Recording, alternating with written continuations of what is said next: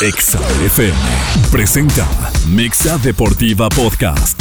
En todas partes. Pontexa.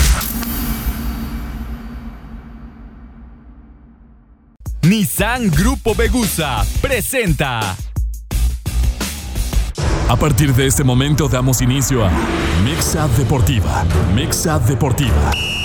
El círculo de análisis donde la pasión y la polémica se experimentan en carne viva. Carne viva. Beto Agüed, Francisco Chacón, Alejandro El Gallo García y Quique Cardoso. Al aire. Esto es Mexa Deportiva por Exa 93.5.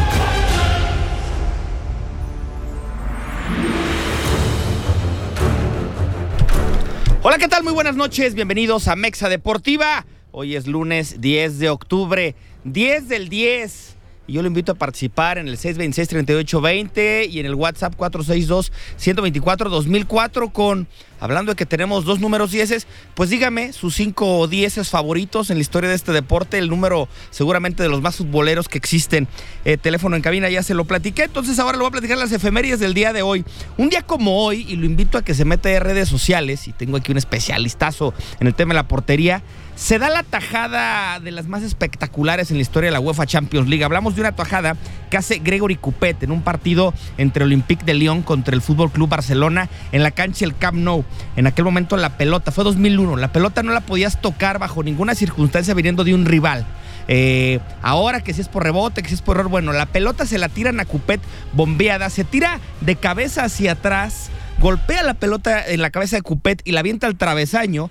Llega Rivaldo y con la pelota de aire le arremata a Pico de la portería y todavía Cupet se pone en pie y la saca. Bajo un verdadero atajadón Gregory Cupet, que fue un portero impresionante del Olympique de León. Lo invito a que se meta en redes, de verdad, un atajadón. Bueno, pues hoy se cumplen años de esa gran atajada.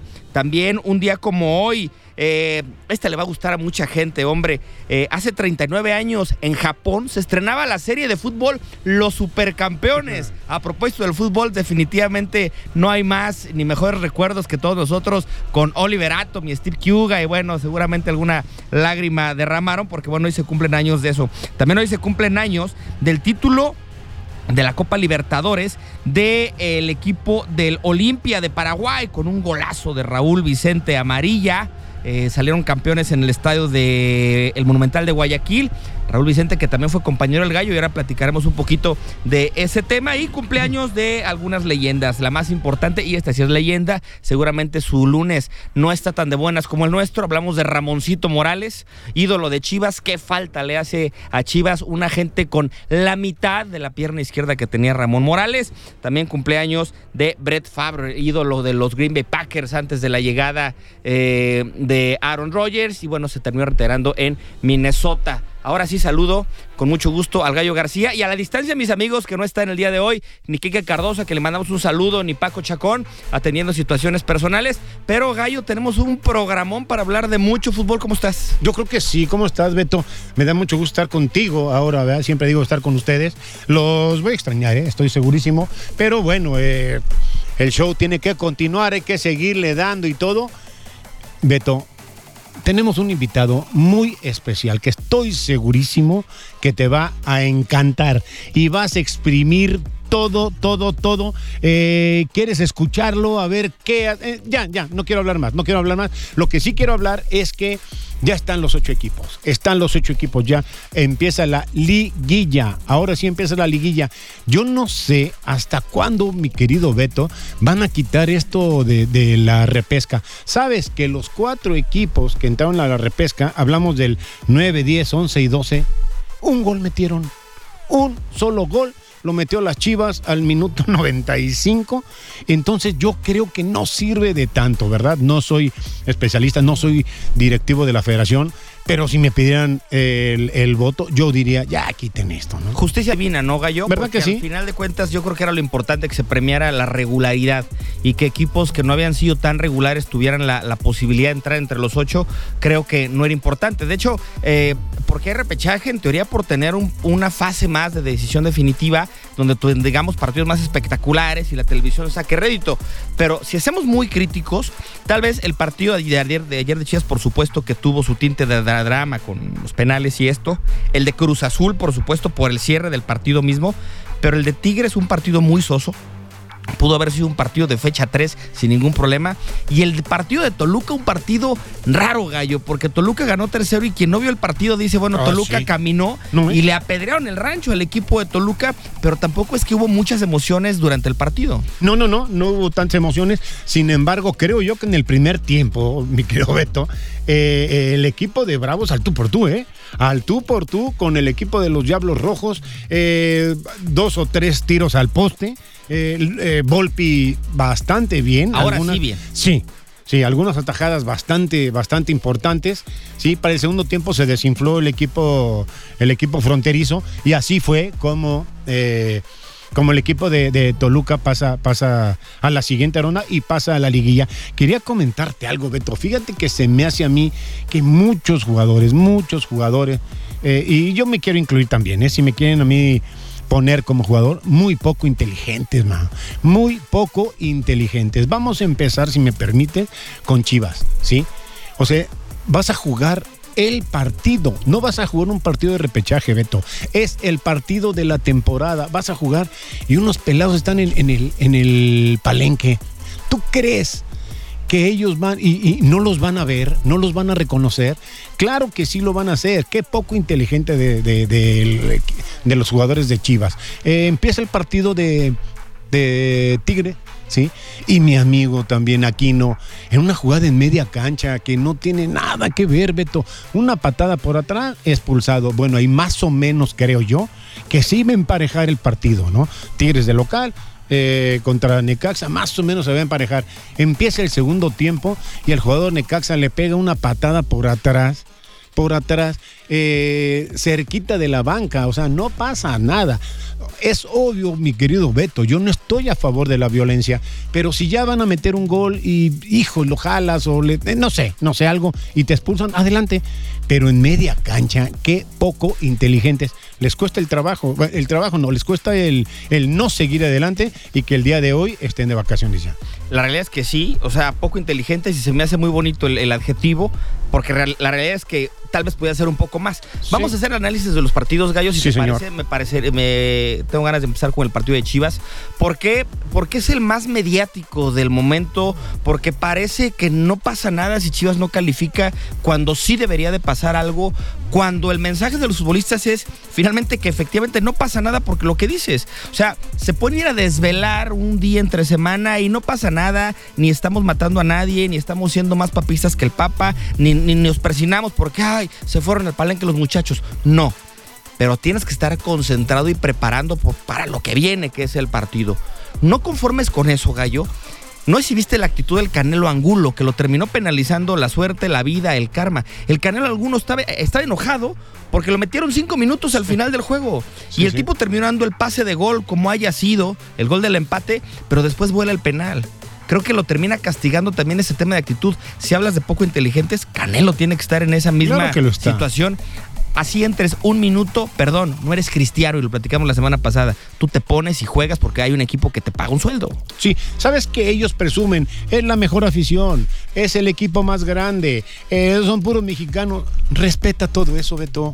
Sí, si tanto presumes eso, respétalo y no te vayas a cotorrear días antes de tu partido. Es, es el partido de tu vida. ¿Sabes cuál es el, partido más importante, Beto? El que sigue.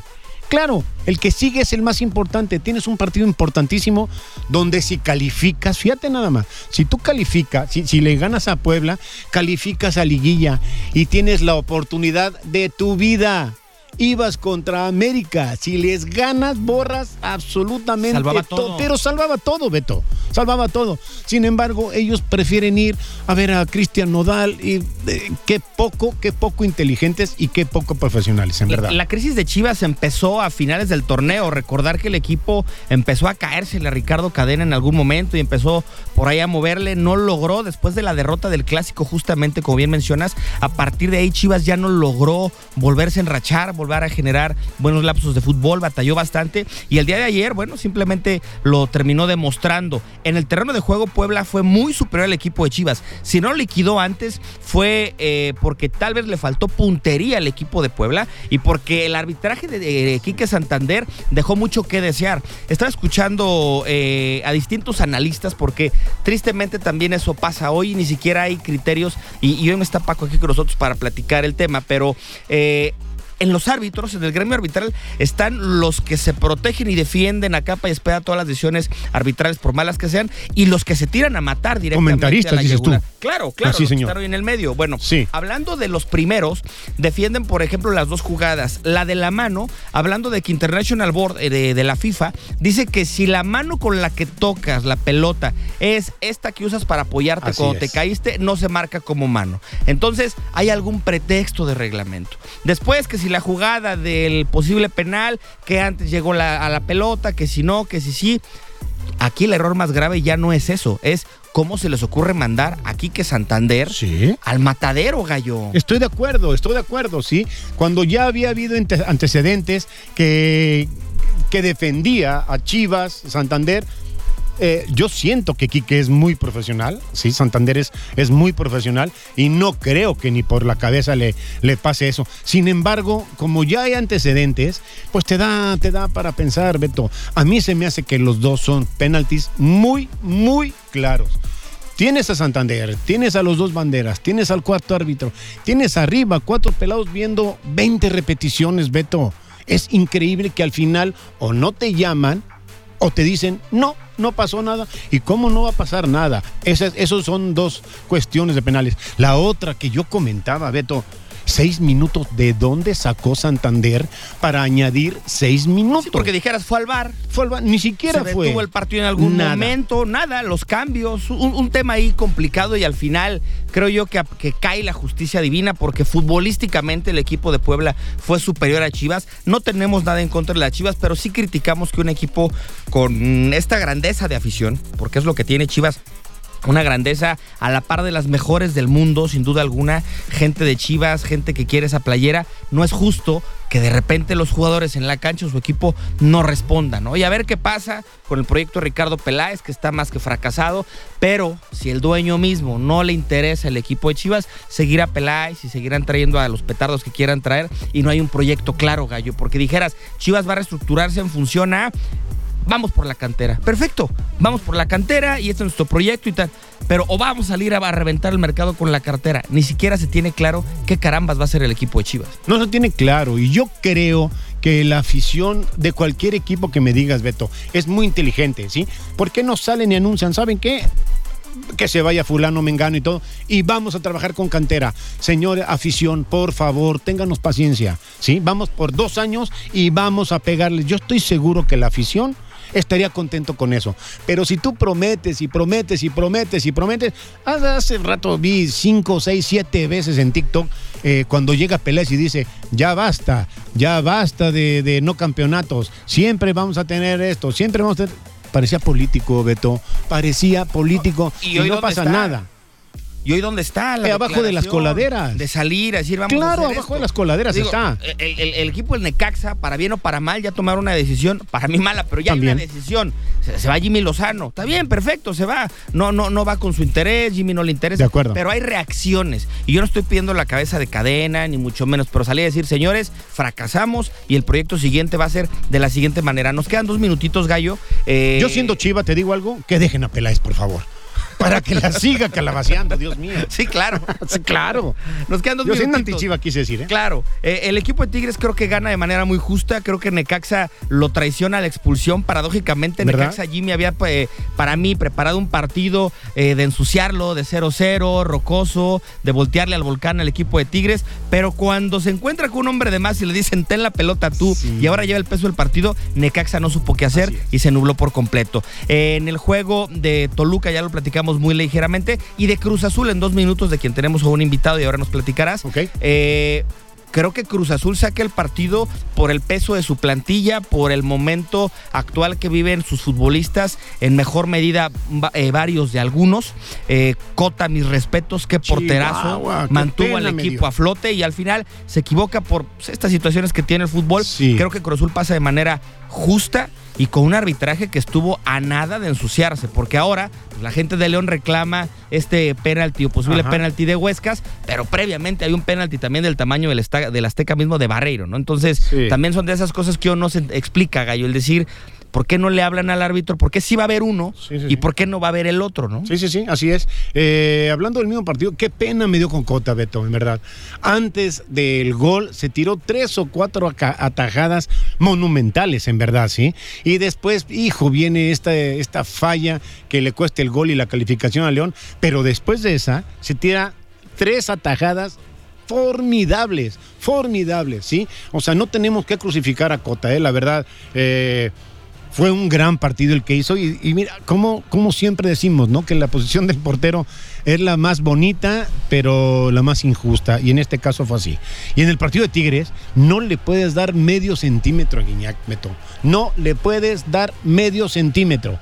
Si a Guiñac Fíjense que cómo es tan inteligente el pelado. Si a Guiñac le das una manzana, te va a hacer un cóctel de frutas. Sin duda alguna. Vamos a un corte y regresamos con una sorpresa que nos trae el Gallo García a Mexa Deportiva. Mexa Deportiva Podcast. En todas partes. Pontexa.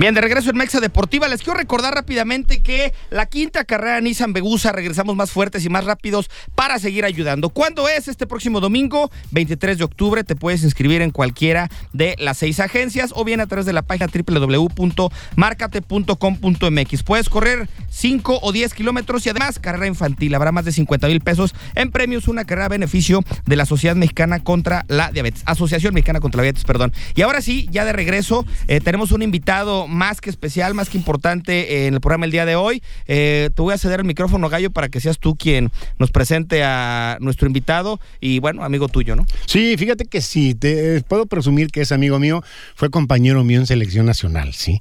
Y fue compañero mío en América también.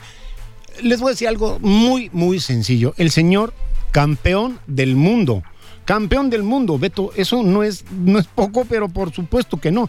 La categoría que tú quieras, el señor campeón del mundo. Quiero comentar rapidísimo antes de presentarlo. En una ocasión me tocó un viaje con leyendas de América y me tocó con él en el cuarto, sí, me tocó con él. Y mientras yo chacoteaba con mi teléfono y con la televisión y todo, él estaba metido leyendo y estudiando y leyendo y estudiando y leyendo. Yo decía, en verdad te lo digo aquí, qué hueva este güey, o sea, qué cosa. ¿eh? O sea, venimos a divertirnos. Todo. Pues no, el señor estudiando y estudiando y estudiando. Y yo creo que eso fue lo que estaba sembrando para tener el fruto que tiene ahorita. Quiero ponerme de pie y tengo el honor, mi querido Beto, de saludar y presentar a Raúl El Potro Gutiérrez. Mi querido Potro, ¿cómo estás? ¿Qué tal? ¿Cómo estamos, mi queridísimo gallo? ¿Cómo te va? Muy bien, mi querido Potro. Fíjate que estamos al aire, estamos en un programa que es muy exitoso, sí, aquí en Irapuato, eh, Mexa Deportiva. Eh, son los lunes a las 8 de la noche, solamente son los lunes y, y siempre nos queda algo en el tintero. Y, pero yo creo que esa es la magia que tiene este programa, ¿verdad? Que la gente espera a que sea lunes para podernos escuchar. Tengo el honor, en verdad, el honor de presentar a mi amigo y compañero. Él es Beto Abued.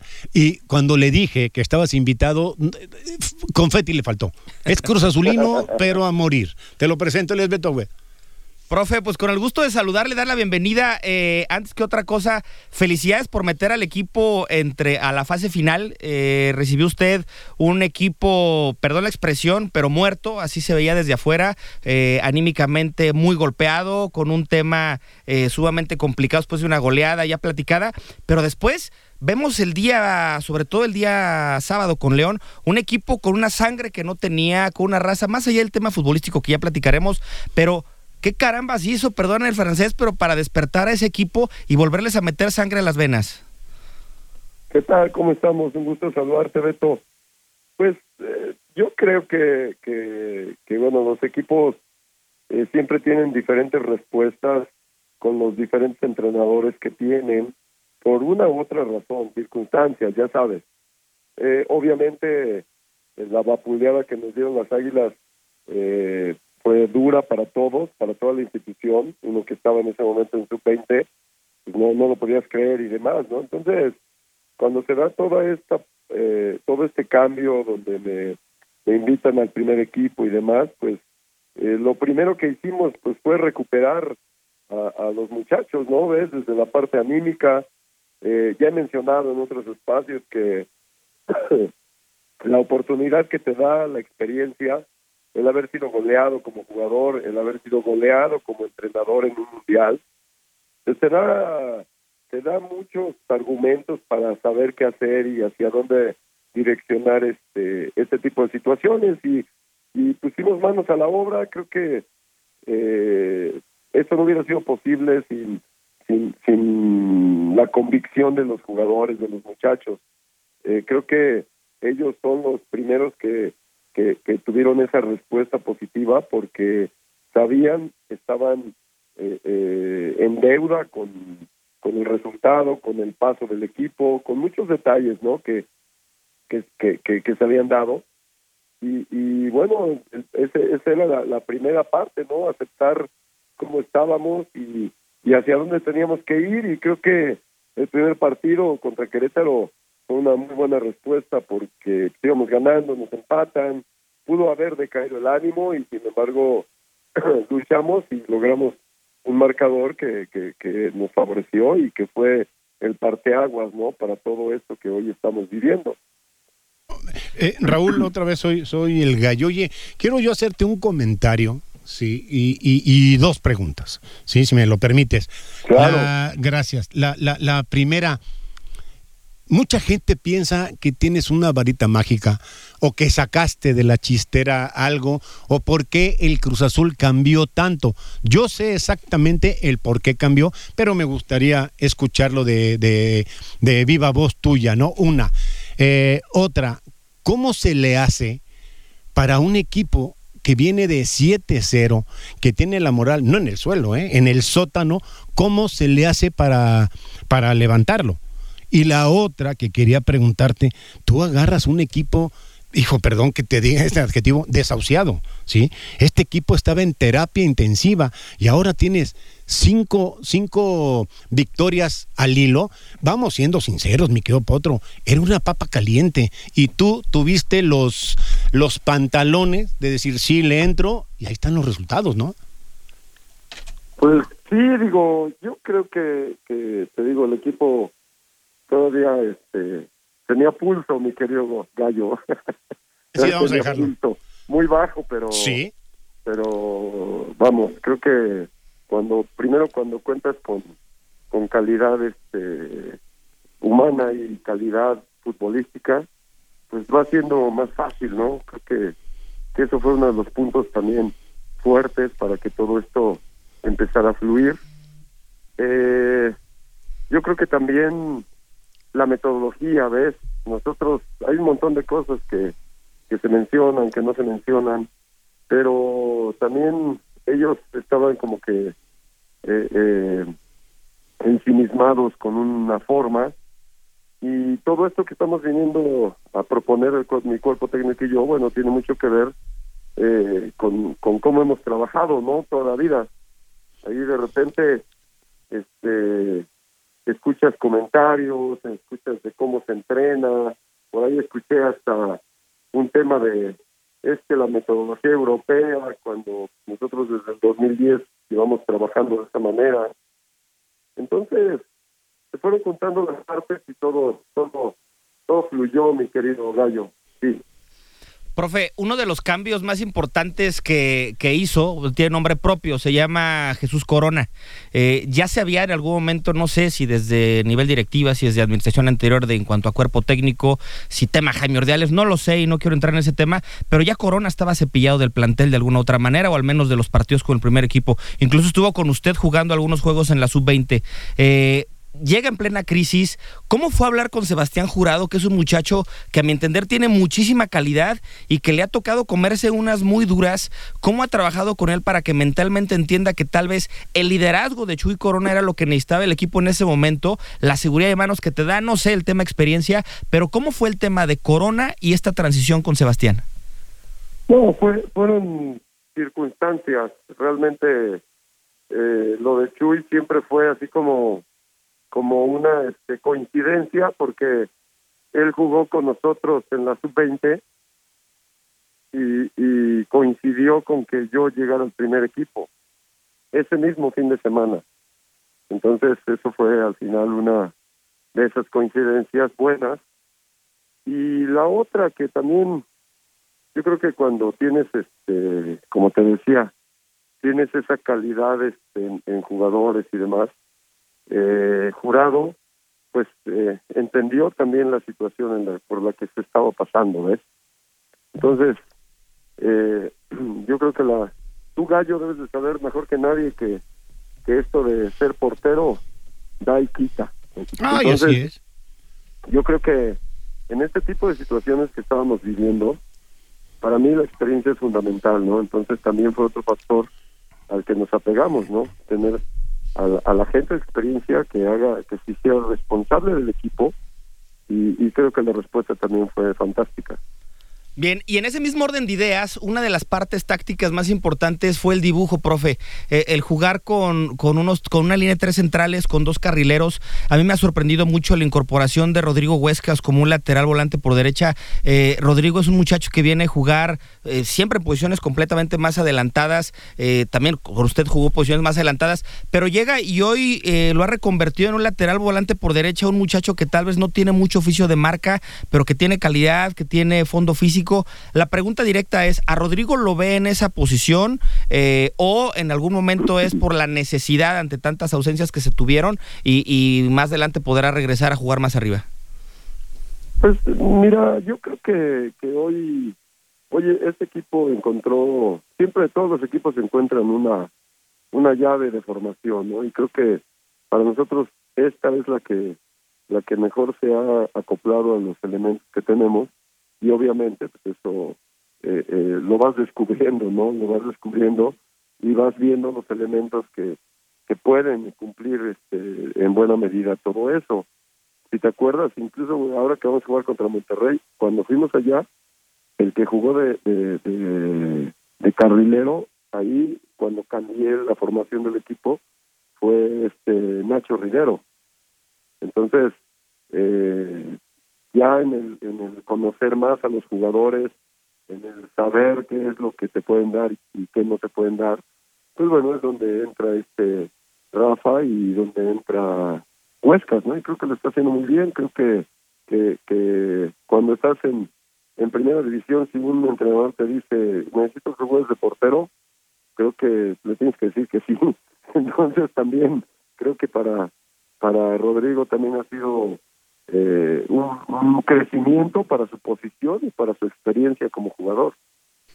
Tiene, razón, estoy de acuerdo contigo. Oye, mi querido Potro, ¿sabes, ¿no sabes en verdad qué agradable es que yo he visto los partidos por televisión y de repente tú volteas a la banca, independientemente de los jugadores y la calidad que tienes, que esté Sánchez Yacuta, es tu amigo, es tu compañero, es tu auxiliar, te lo has llevado a todos lados, me fascina y aparte que este amigo es un tipo muy capaz, tengo gusto de, conocerlo, de que él estaba en, reserva con América, pero también está el Conejo Pérez. Yo estoy seguro, ¿verdad? Que la directiva dice, ok, vente para acá, pero aquí está el Conejo. El Conejo es un tipo sumamente derecho, sumamente profesional, y yo no tengo ninguna duda, ¿verdad? Que obviamente hablaste con ellos dos, hay que agarrarnos de la mano y salir adelante, y así es como lo están haciendo.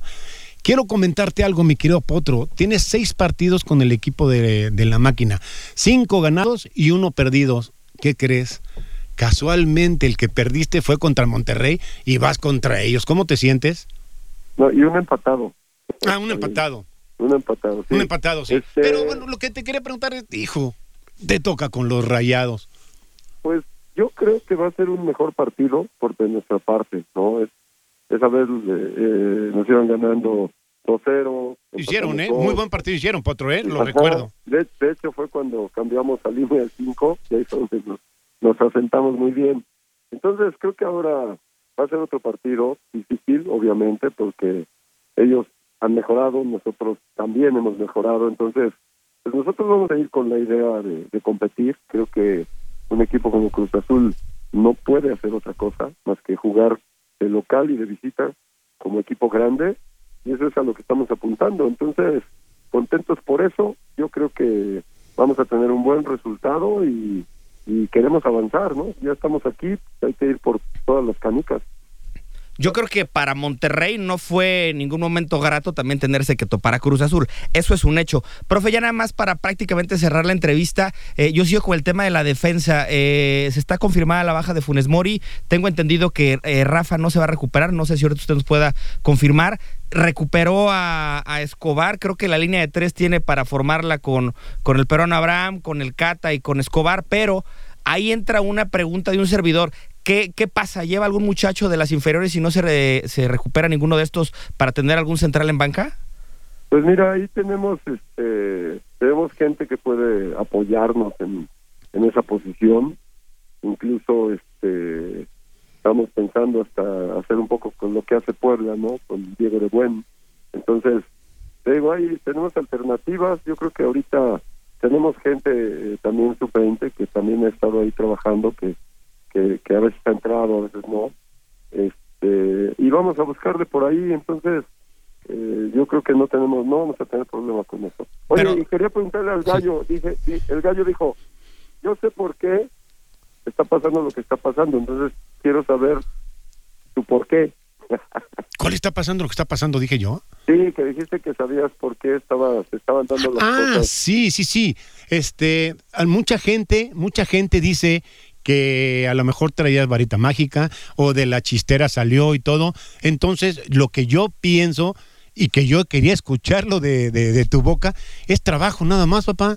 Es Exacto. trabajo, claro, es eso. O sea, yo lo quise decir eh, intencionalmente, pero para, para estar a favor tuyo, obviamente, es que no es de que tengas una varita mágica, no, papá. Vamos a venir a trabajar y siempre que trabajas, no te garantiza, pero estás más cerca del éxito, mi querido Potro, ¿no es cierto? Claro, sí, sí, totalmente de acuerdo, mi querido gallo. Así es. Y mira, para, para cerrar nada más ahí lo de Marco Yacuta, eh, yo soy de los que creo que, porque está el, el- está este eh, Conejo, está el profe Maldonado, Raúl Sí, señor. Maldonado, que es también mi preparador físico, y digo, son tipos altamente capaces, y acuérdate que, que entre, entre más eh, personas capaces estén alrededor tuyo, pues vas a estar más cerca del éxito, y creo que eh, contar con ellos también ha sido fundamental para todo este cambio. De acuerdo contigo. Oye, este, nada más rápido, hace rato escuché una entrevista con Bucetich.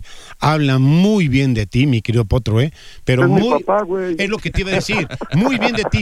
Eh, ¿Te entrenó a ti? ¿En dónde fue? ¿En Atlante, en primera A o cómo? No, pues nos- nosotros fuimos sus primeros, sus primeros campeones Ajá. de Potros Mesa Potros en el año 88-89. Me acuerdo. Fuimos campeones, fuimos campeones con él.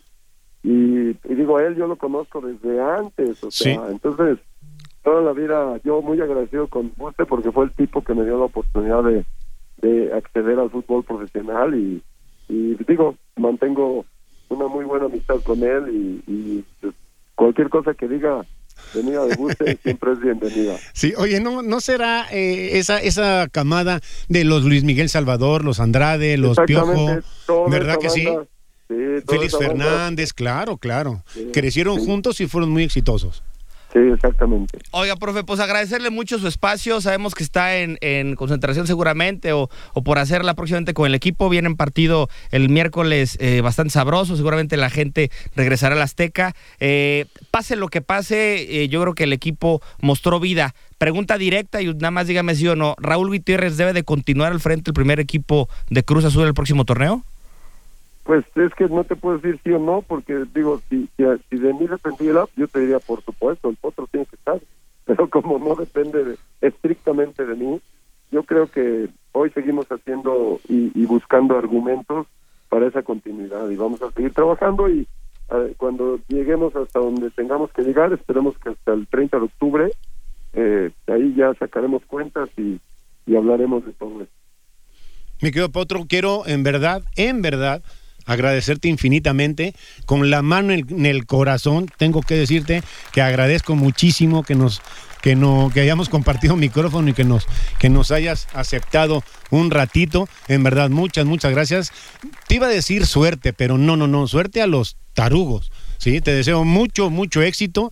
Esperemos, como dices, que sigas muy, muy adelante. Y hazme un favor, salúdame mucho, por favor, a mi querido amigo Antonio Sánchez Yacuta, por favor, sí, y que tengas mucho, mucho éxito, Potro. Muchísimas gracias, en verdad. Perfecto, te mando un abrazo, Gallito, un abrazo, Beto, un saludo a todos. Saludos, profe, que tenga buenas noches. Vamos un corte, regresamos a Mexa Deportiva. Mexa Deportiva Podcast, en todas partes, Pontexa.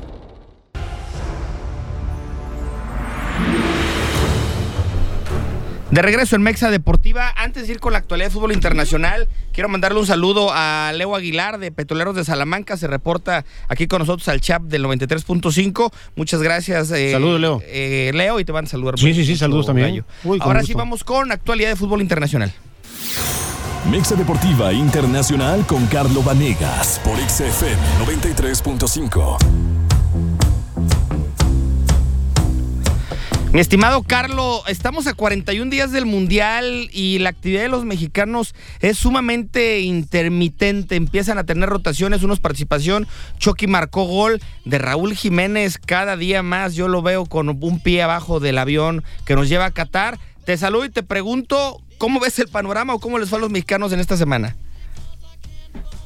¿Qué tal, Beto? Placer de saludarte. El panorama luce sinceramente negro, por lo menos para los futbolistas que ahora militan en las ligas importantes allí en Europa. Fíjate que este fin de semana surgieron algunas cosas que nos hacen creer que incluso sin la participación de estos futbolistas a los cuales podemos considerar de la élite, pudiera darse una sorpresa. Y a lo mejor no podríamos entender el día de hoy una selección en donde el Chucky no sea titular o por ejemplo donde Santiago Jiménez no terminara siendo convocado pero por lo irregular del calendario, por tener una Copa del Mundo en estos meses ya invernales y además que pues es en plena competencia después de haber llevado varios partidos ligueros y además de Champions League, por ejemplo, para los futbolistas allí en Europa, creo que le viene bien a los futbolistas que militan aquí de este lado, no solamente a los mexicanos, sino también para aquellos que conformarán la selección de Uruguay o la selección de Argentina y que no están triunfando en el viejo continente porque no tienen esa misma carga muscular. Tenemos, por ejemplo, dos casos que llaman bastante la atención. Paulo Dybala, la joya, uno de los futbolistas más importantes que tiene el calcio italiano y que también eh, está llamado a ser uno de los protagonistas junto con la albiceleste en esta Copa Mundial de Qatar, se va a perder la Copa del Mundo muy probablemente después de haber sufrido una lesión este fin de semana que lo dejaría fuera por lo menos seis semanas y en el peor de los escenarios hasta ocho, entonces eso estaría dilapidando su sueño mundialista, pero como el caso de Dybala, hay muchísimos. Está el de Celemakers con el Milan, un jugador belga que estaba haciendo las cosas bastante bien, por lo menos en Champions League, y que parece que también se baja del barco. Romelu Lukaku, que no ha logrado establecerse con el Inter de Milán.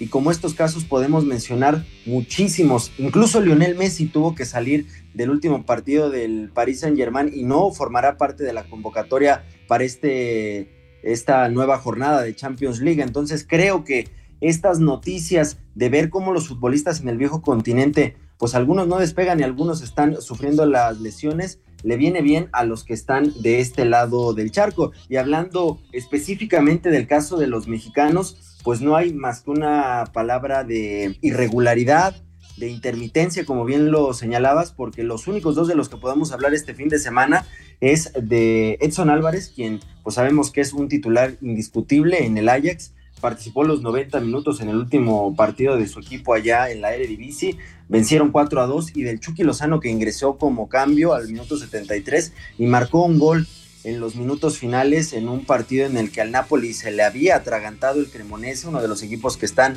en posiciones para descender, pero que pues habían llevado el partido apretado hasta los últimos minutos en cuanto el Napoli volvió a encontrar espacios, pues terminaron goleándolos por cuatro goles a uno de ahí en más, hay poco que decir, incluso con la primera titularidad de Santi Jiménez, que no pudo verse reflejado en el marcador con el Feyenoord y que incluso los aficionados lo estaban señalando por su poca participación en el accionar del equipo. Entonces tuvieron que salir algunos periodistas a defenderlo y a decir, a ver, momento, el hombre es muy joven, viene de otro tipo de fútbol y además ha destacado con goles en Europa League y también en la liga doméstica, entonces hay que darle espacio y tiempo para que pueda adaptarse a estas nuevas condiciones y poco a poco vendrán los frutos y también con ello los goles y las mejores eh, participaciones y una mejor pues cara para el futbolista mexicano con el Feyenoord, pero de ahí en más nada nos queda decir del fin de semana de los mexicanos.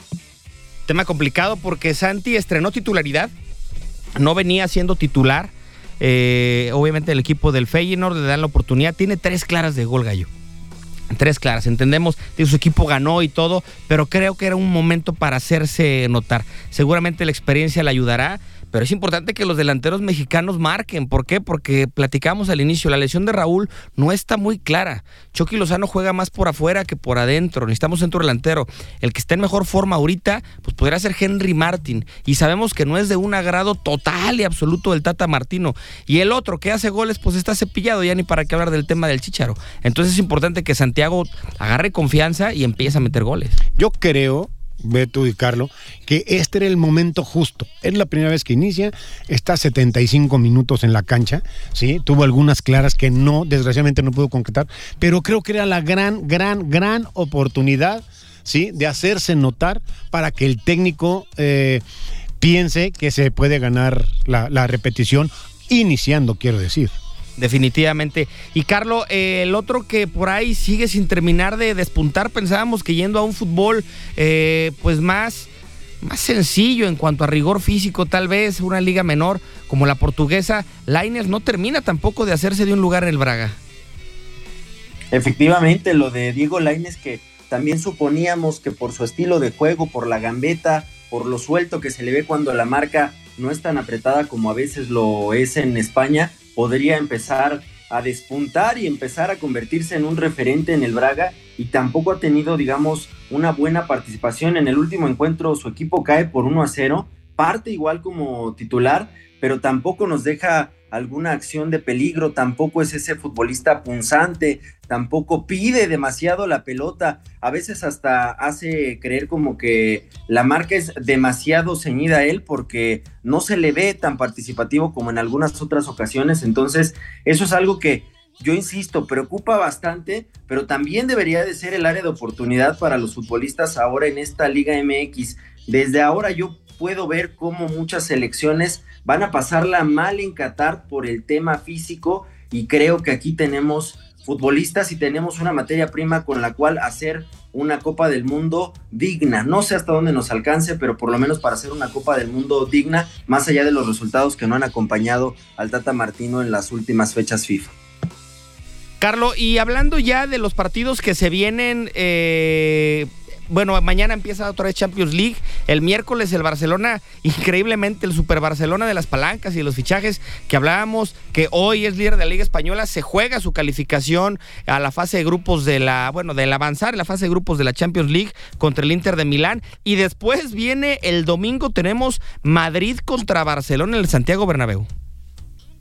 Hay que decirlo, el Barcelona no ha tenido buena fortuna en la Champions League porque los arbitrajes han sido, pues no quisiera decirlo, pero un poquito pesadita la mano con el Barcelona por un par de acciones que pudieron haber terminado en penal tanto en Bavaria cuando se midieron al Bayern Múnich como ahora frente al Inter de Milán, no les convalidan un gol por una mano de Ansu Fati, después hay otra jugada que pudo haberse marcado penal de Dumfries, tampoco se marca pero lo cierto es que no termina de despegar. Estaban mostrando un nivel bastante agradable y una propuesta que iba de acuerdo con la idea futbolística que siempre se tiene en Cataluña y últimamente, después del parón por FIFA, me parece que el Barcelona ha venido bajándole un poquito a los decibeles, ha venido pues costándole trabajo el establecer su idea dentro del terreno de juego y mañana tendrá que jugárselas, el miércoles tendrá que jugárselas de todas, todas frente a un Inter de Milán que tampoco le ha pasado bien en el calcho, pero a partir de esa victoria por la mínima frente al Barcelona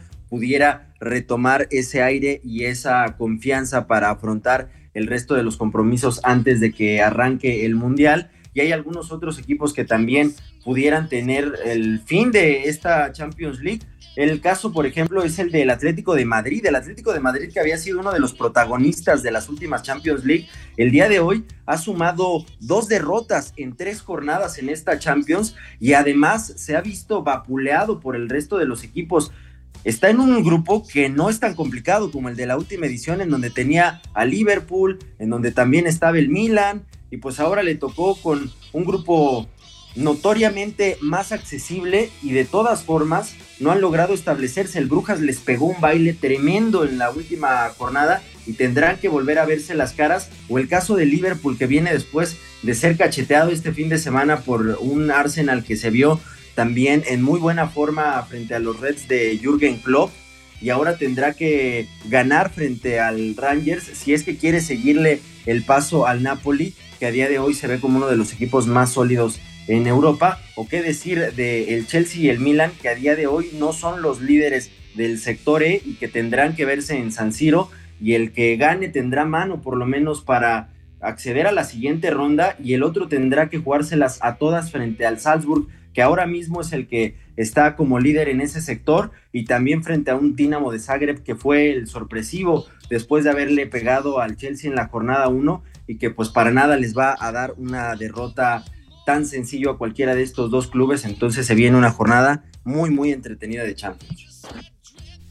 Va a estar bastante intensa la jornada y se juegan muchísimo, pero muchísimo. Y del tema del arbitraje cargadito al Barcelona, Carlos, mira, te lo digo como aficionado al equipo culé. Sí, sí, sí, pero si eres el Barcelona con el equipo que armaste, tiene que darte para ganarle al equipo, al rival y a los árbitros incluidos. El Barcelona tiene un match ball, como por ahí se dice, importantísimo el día miércoles y ahí, ahí vemos realmente de qué está hecho. Yo creo que este Barcelona va a poder sobreponerse. Me recuerda mucho a la temporada 2009 cuando había incluso dudas de que Pep Guardiola pudiera seguir al frente del equipo y al final sabemos que el resto es historia con aquel sextete. No quiero tampoco irme tan arriba y pensar que están ahora mismo para ganar a todo lo que optan, pero por lo menos sí para plantar una mejor cara en Europa respecto a lo que venía ocurriendo en los últimos torneos con todas esas polémicas y con todos esos partidos catastróficos para los blaugranas. A ver, qué le, a ver cómo le va. La verdad es que sería un fracaso absoluto que no calificara. Carlos, muchísimas gracias. Gracias a ustedes, un fuerte abrazo. Pausa, regresamos a Mexa Deportiva. Mexa Deportiva Podcast. En todas partes, Pontexa.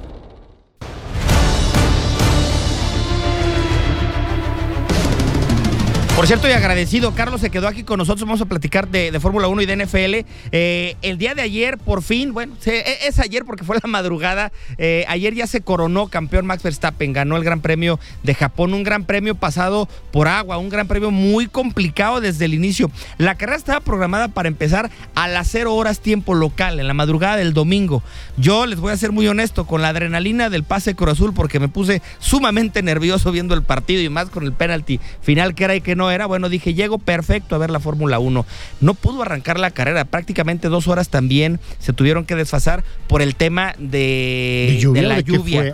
Arranca la carrera Gallo y arrancando la carrera, eh, Checo Pérez le gana la largada a Carlos Sainz. En la largada quiere rebasar nuevamente el piloto español, comete un error, se va de largo, no se veía nada. A ver, si usted me, me escucha ahorita y le ha tocado manejar en carretera con lluvia, ese, ese polvito, esa agüita que avientan los coches que vienen adelante de ti, te nublan por completo la vista, ¿no? Si tu limpiador no da lo suficiente. Imagínense a las velocidades de la Fórmula 1. Era imposible, imposible arrancar la carrera. Eh, termina reanudándose algunas horas después. Una carrera que termina liderando Max Verstappen prácticamente de principio a fin, con Charles Leclerc detrás de él.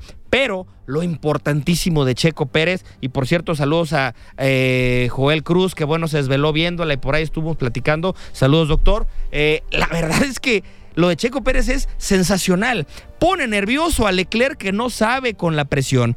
Todo mundo dice que lo, que lo de Checo no es nada más pilotear, sino saber conducir bajo una presión incesante, como fue la semana pasada que ganó. Bueno, en algún momento terminó cometiendo un error Charles Leclerc, es penalizado, queda en tercer lugar abre la puerta para que el mexicano Carlo termine en segundo lugar y esto le da a Max Verstappen, bueno, su bicampeonato en Fórmula 1. Sí, el Checo Pérez que además con esta gran actuación suma su podio número 24. ¿Quién diría que el Checo estaría ahora en estas posiciones? Pues ya sin la oportunidad de optar al campeonato en esta temporada 2022, pero por lo menos para hacernos vibrar en un par de semanas cuando llegue al Gran Premio de México y además demostrando su crecimiento como piloto cuando en algún punto después de Force India se pensaba que quizás iba a pasar a otro tipo de circuitos y que ahora está demostrando tanta madurez y que está sabiéndole sacar provecho a cada una de las situaciones, como en este caso, incluso pueden ser las condiciones del tiempo, la verdad es algo digno, digno de aplaudir del Checo Pérez y como también eh, algunos otros pilotos, ¿no? Han empezado a convertirse en pues fantasmas de lo que en algún momento fueron, como Lewis Hamilton, quien a día de hoy ni siquiera está dentro de los primeros cinco de la clasificación global de esta Fórmula 1. Impresionante lo del piloto mexicano Checo Pérez. Por cierto, saludos a la Chispa también, que, es sumamente fanática de, la Fórmula 1 y a la familia Acosta. Eh, Gallo, lo importante de esto es que ya Max Verstappen es campeón. Y siendo ya Max Verstappen campeón, todo mundo esperamos, soñamos que Red Bull decida ahora sí poner todas las canicas a Checo Pérez, que Max Verstappen le regrese los muchos favores que le hizo el ministro de Defensa, don Checo Pérez, y Checo gane los siguientes y sobre todo sería un exitazo, un bombazo que gane el Gran Premio de México. Sí, creo que faltan dos, ¿no, Beto? Falta uno, un, Gran Premio y después el de México. Entonces, bueno, yo no tengo duda que, que que Checo Pérez estará en el podio en el Gran Premio de México. Ojalá, en verdad, de todo corazón, que sea en el primer lugar, ¿no? A menos que suceda algo, eh, algún accidente o algo, pero yo creo que, que Checo estaría así. Checo está en segundo lugar, ¿no? De, de, de la... De pilotos. De pilotos. Pero le sacas un, un solo punto al tercer lugar. Entonces, tal vez ahora sí Verstappen puede regresar de los favores, ¿no? Pues bueno, la Fórmula 1, para los que les guste el tema del campeonato, pues ya se definió. El, el tema de constructores prácticamente está definido, pero seguiremos viéndola sobre todo para ver el avance de Checo Pérez. Carlos, vamos a platicar un ratito de NFL porque yo desahucié a mis Cowboys, me declaro culpable. Semana 1 se lesiona el pulgar Dak Prescott, un juego de verdad malísimo, malísimo contra los Bucaneros de Tampa y a partir de ahí yo no sé qué están haciendo. Bueno, creo que sí lo sé. Eh, creo que han tomado decisiones más correctas, han, eh, tenido menos castigos. Y el día de ayer dan la sorpresa y van y le ganan el SoFi Stadium al equipo de los Rams. Estos Cowboys van en serio, ¿eh? Y creo que tenía más de seis o siete temporadas en las que no se les veía tan enchufados de los dos lados del balón. Yo noto que ahora pues están comandados por la defensa porque tienen unos frontales de primer nivel. Creo que son los que han ido apuntalando el camino. Los Cowboys desde aquel eh, triunfo frente a los Rams son un equipo que no han permitido más de 20 puntos por partido y que además promedian una bajísima cuota de yardas por aire, entonces limitan al mariscal y además siempre generan errores. El día de ayer no llevaban ni tres minutos el partido cuando ya habían provocado un fumble y lo habían convertido en una anotación, entonces estos Cowboys yo los veo más maduros y además con la experiencia de ya haber llegado a los playoffs la temporada pasada, creo que aprendieron de sus errores. Ahora la duda también vendrá. Tú como aficionado, ¿te gustaría que regresara a, su posición eh, Dak Prescott o le dejarías la confianza a este joven que pues está haciendo las cosas bastante bien, a Cooper Rush? Eh, la realidad de las cosas es que es un debate intenso. El siguiente partido es contra Filadelfia. Filadelfia viene invicto y haciendo muy bien las cosas, pero coincido contigo, la defensa de los Vaqueros ha cerrado completamente los espacios, los frontales son sumamente importantes. Eh, Mika Parsons junto con Leighton Vanderich, pero sobre todo Parsons este, se empieza a afianzar en esta segunda temporada que tiene. En el tema de los profundos, eh, Dick sigue siendo un, un, profundo muy difícil de vencer en las carreras largas. El día de ayer eh, Cooper Cup le ganó en algún una, pero terminó eh, eh, reponiéndose el hermano de Estefón. Y creo que los vaqueros están haciendo bien las cosas. Ahora viene el debate. Ya, si, si pones de nuevo a Dak Prescott o te la juegas con Cooper Rush, te voy a decir, yo en lo particular me quedaría con Cooper Rush. ¿Por qué? Porque el equipo de los vaqueros entendió a potenciar sus virtudes más que a a, buscar algo más. Dak Prescott de repente siempre buscaba el bombazo de 40, 60 yardas a los espacios y creo que lo que ha potenciado Vaqueros es el juego terrestre y sobre todo pases de trayectoria corta. Cierto es, recuperó ya Michael Gallup, CD Lamb está mostrando un muy buen nivel, eh, regresó también el Tyrant, en fin, creo que tiene más armas pero en trayectorias cortas y es donde Cooper Rush creo que ha hecho bastante, bastante bien las cosas. Yo en lo particular me quedaría con él. Ahora, es tu futbolista, tu jugador mejor pagado. ¿Qué haces? Lo tienes que poner a jugar. Vamos a ver ahí qué pesa. Ahora, Jerry Jones, el dueño de los vaqueros, no creas que es muy fan de, lo, de Dak Prescott. Al final le tuvo que pagar lo que le pagó porque le tenía que pagar porque lo tenía que etiquetar como jugador franquicia, no porque lo quisiera pagar. Sabemos que realmente eh, nunca ha sido Jones un fanático empedernido de Dak Prescott. Y que además hay que señalar que el caso de Dak Prescott pudiera asemejarse a lo que en su momento le ocurrió a Tony Romo, aquella temporada 2014 en donde se quedan a nada del juego de campeonato por una polémica allá en Green Bay y en la siguiente temporada, por ahí de la semana 6, sufre una lesión en la cadera y en la espalda Tony Romo y a partir de eso no volvió a ser el titular y terminó por retirarse de la liga. Dak Prescott es mucho más joven y creo que tiene todavía muchas cosas por probar, pero creo que si la decisión pasara por Jerry eh, Jones, no dudaría, pero ni un momento en sentar a Prescott y dejar a este equipo comandado por Cooper Rush.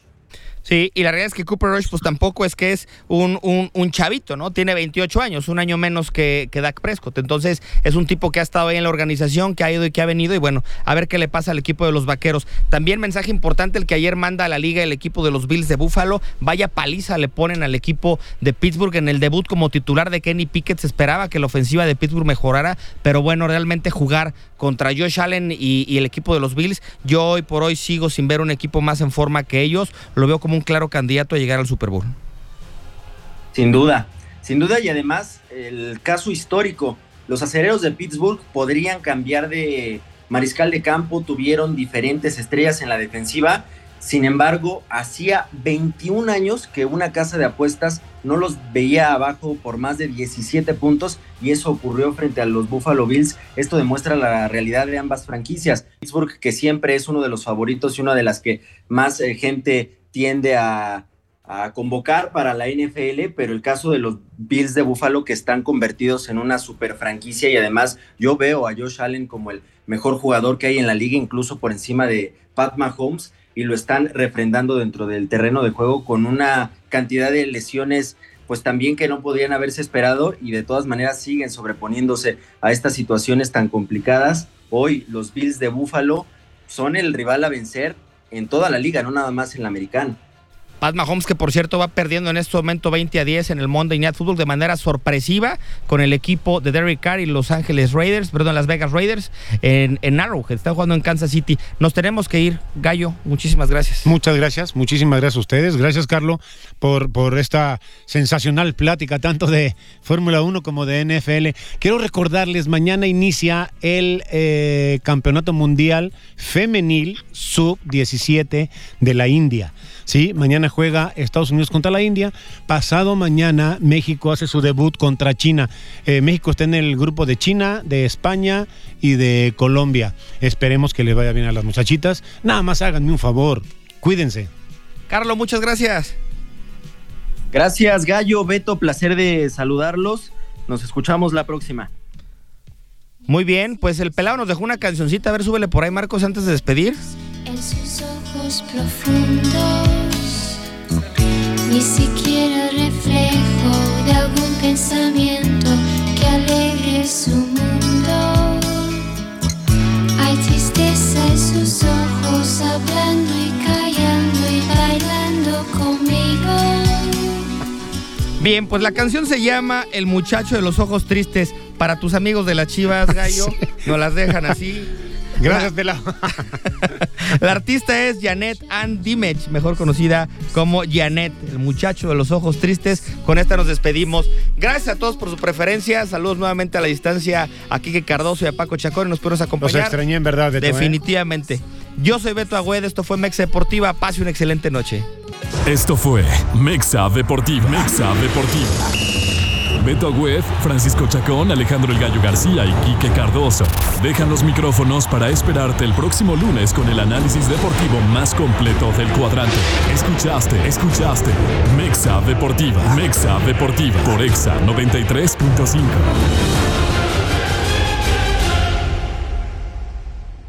Mexa Deportiva fue presentado por Nissan Grupo Begusa. XFM presentó Mexa Deportiva Podcast. En todas partes. Pontexa.